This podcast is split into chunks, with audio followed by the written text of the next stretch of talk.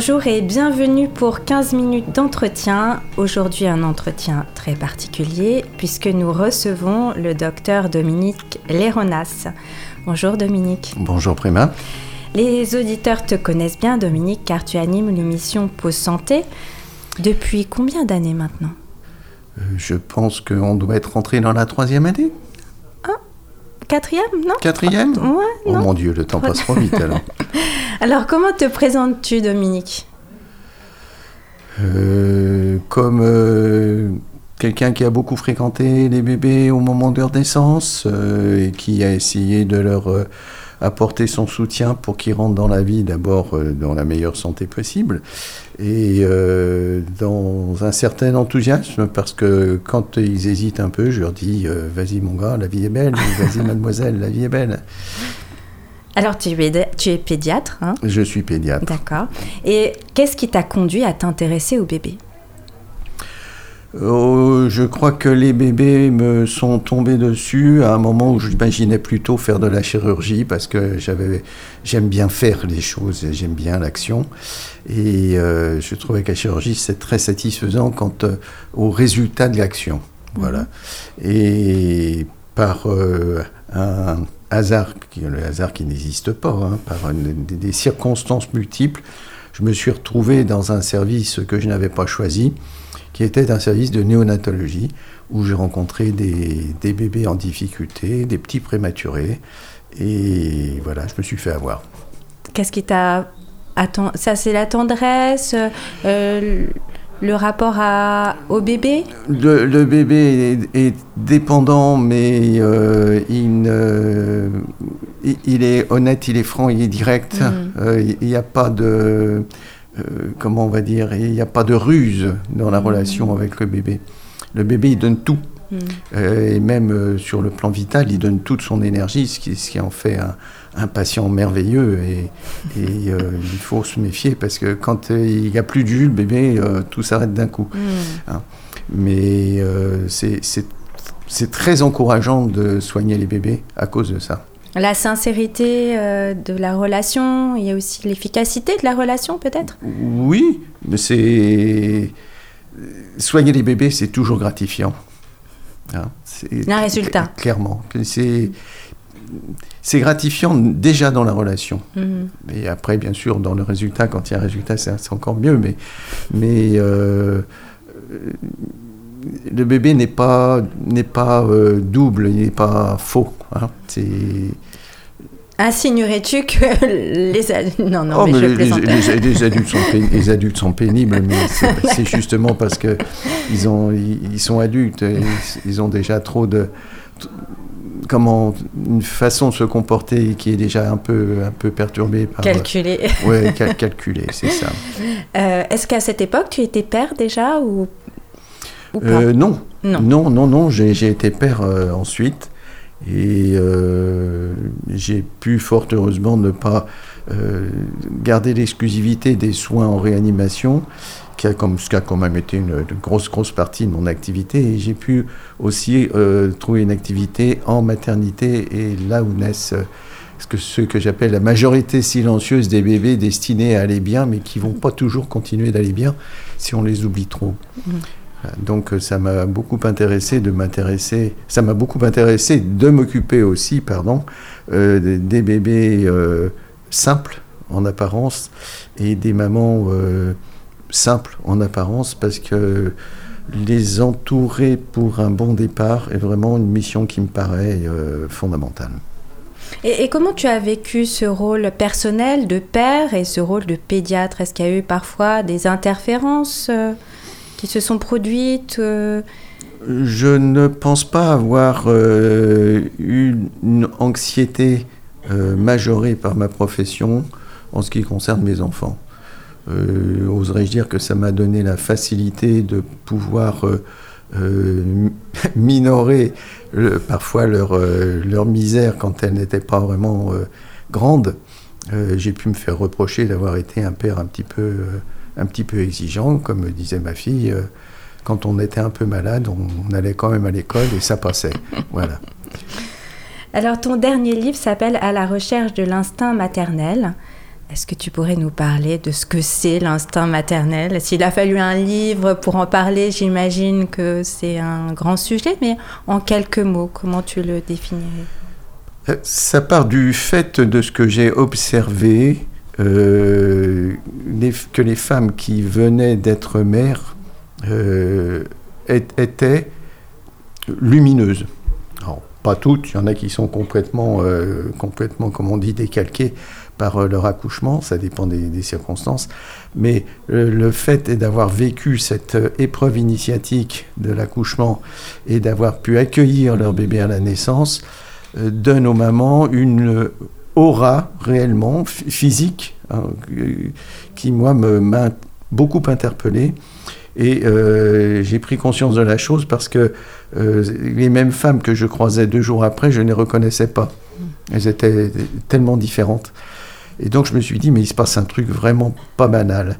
Et euh, d'autres éléments qui vont dans, le sens d'un processus euh, euh, au-delà du naturel, ou nature dans, dans, une expression très riche, c'est le comportement spontané des femmes vis-à-vis de leur bébé quand on leur fiche la paix, ce qui est loin d'être évident parce que que ce soit euh, la génération d'au-dessus, que ce soit les soignants, les soignantes, euh, tout va pour empêcher les femmes de faire comme elles sentent. Et comme elles sentent, c'est ça l'instinct. Heureusement, certaines femmes réussissent à, à, à, exprimer leur spontanéité malgré euh, les bâtons qu'on leur met dans les roues. Et pour moi, c'est ça l'instinct maternel.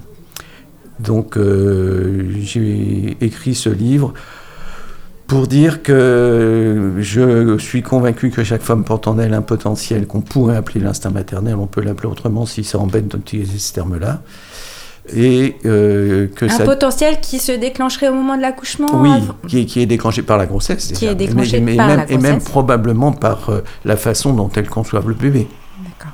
Je pense que la rencontre amoureuse est le, le, vrai début mhm. hein, de, de, cette histoire de, de maman et qu'il y a une continuité entre le, le temps de la conception, de la gestation, de la mise au monde et de l'allaitement. Tout ça, c'est d'ailleurs une continuité physiologique, hein, c'est une continuité hormonale. Et que euh, toute la façon dont ces étapes ont été franchies, la façon dont on a mûri soi-même son identité féminine, euh, contribue à laisser s'exprimer l'instinct maternel ou au contraire à l'occulter, le, réprimer et à se soumettre, comme font beaucoup de femmes, au pouvoir d'une médecine un petit peu technocratique. Et l'instinct paternel, est-ce qu'il existe? On parle d'ailleurs plutôt de fibre paternelle. Alors, l'instinct maternel est, sous-tendu, on le sait maintenant, par des processus neuro-endocriniens, c'est-à-dire qu'il y a quand même cette extraordinaire hormone qui est l'ocytocine, qui euh, est le substratum euh, biologique des comportements instinctifs euh, la femme qui a accouché a sécrété énormément de, cytocine quand elle allait, elle continue et elle est imprégnée sur le plan hormonal, ce qu'un homme ne vit pas, puisqu'il n'a pas eu les contractions utérines. Par contre, on sait maintenant que il existe chez l'un comme chez l'autre un groupe de, cellules nerveuses tout au fond de l'hypothalamus qui permettent au père aussi d'avoir euh, une petite sécrétion, enfin une moindre sécrétion de, cytocine et d'avoir un comportement paternant d'ordre euh, instinctif. Hmm, très bien.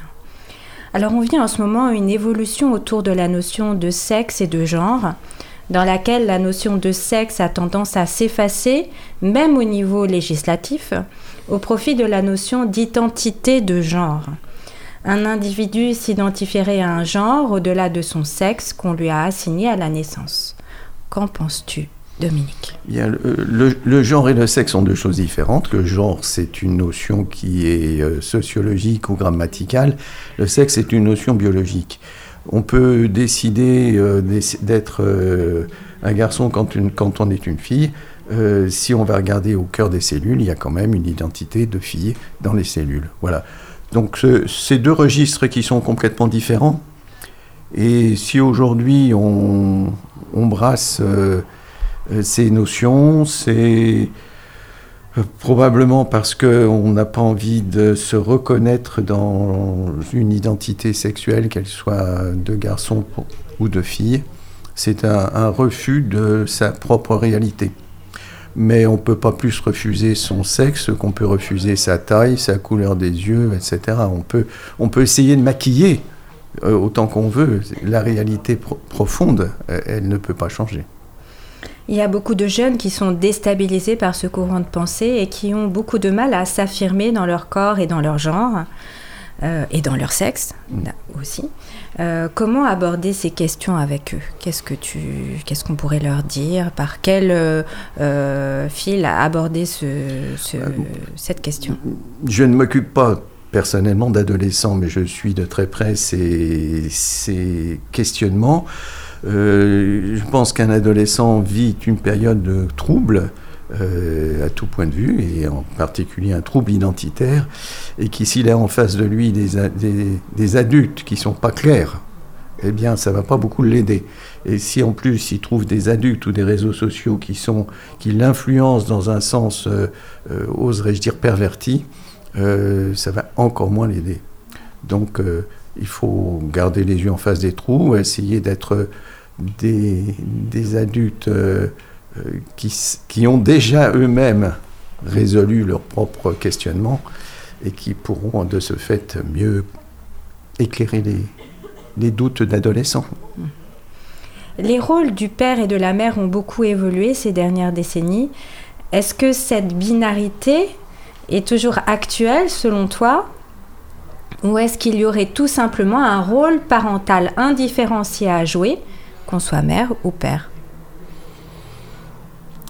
La mère a la primauté dans les premiers temps de la vie, c'est une euh, évidence biologique, là aussi, c'est très, très déterminé sur le plan euh, biologique, hormonal entre autres.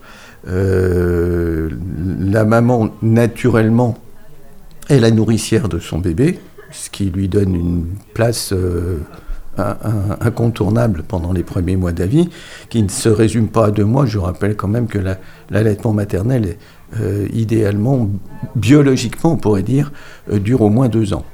Hein, donc euh, pendant toute cette période, la, mère a une place qui est normalement irremplaçable.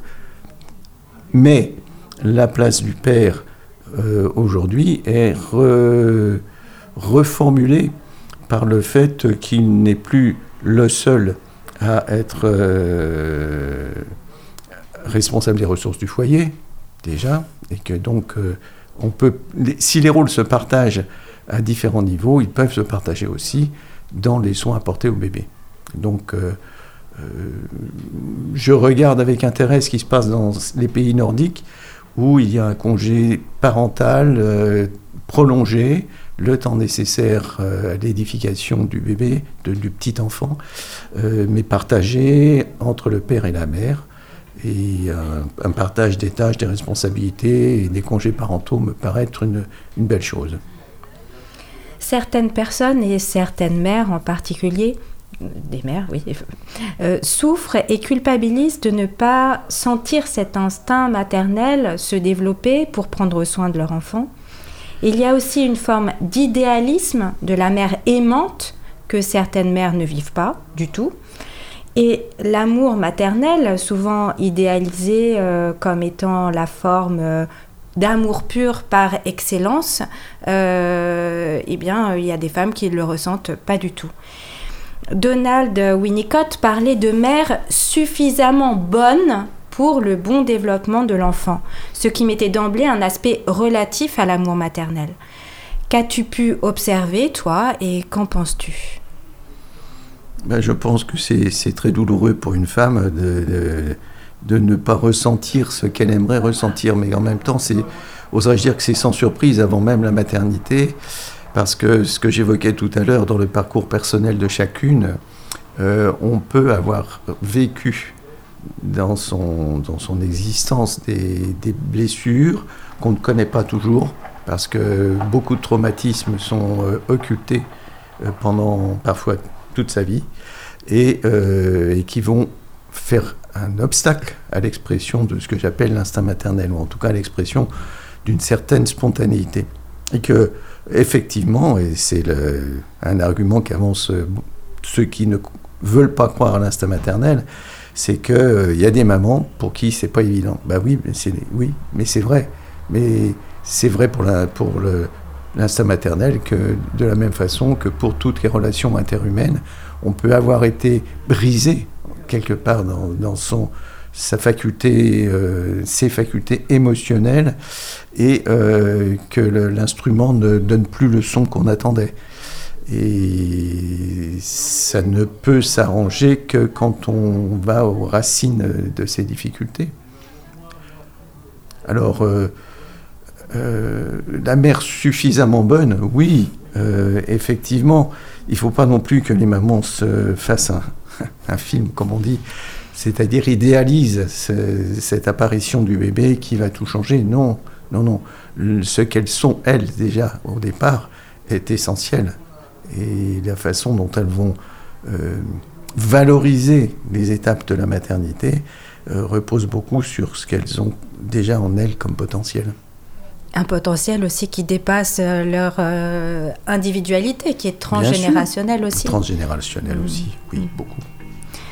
Eh bien, merci beaucoup Dominique pour cet entretien. Mais c'est avec grand plaisir. Dans la joie de te retrouver sur notre antenne. À bientôt Dominique. À bientôt.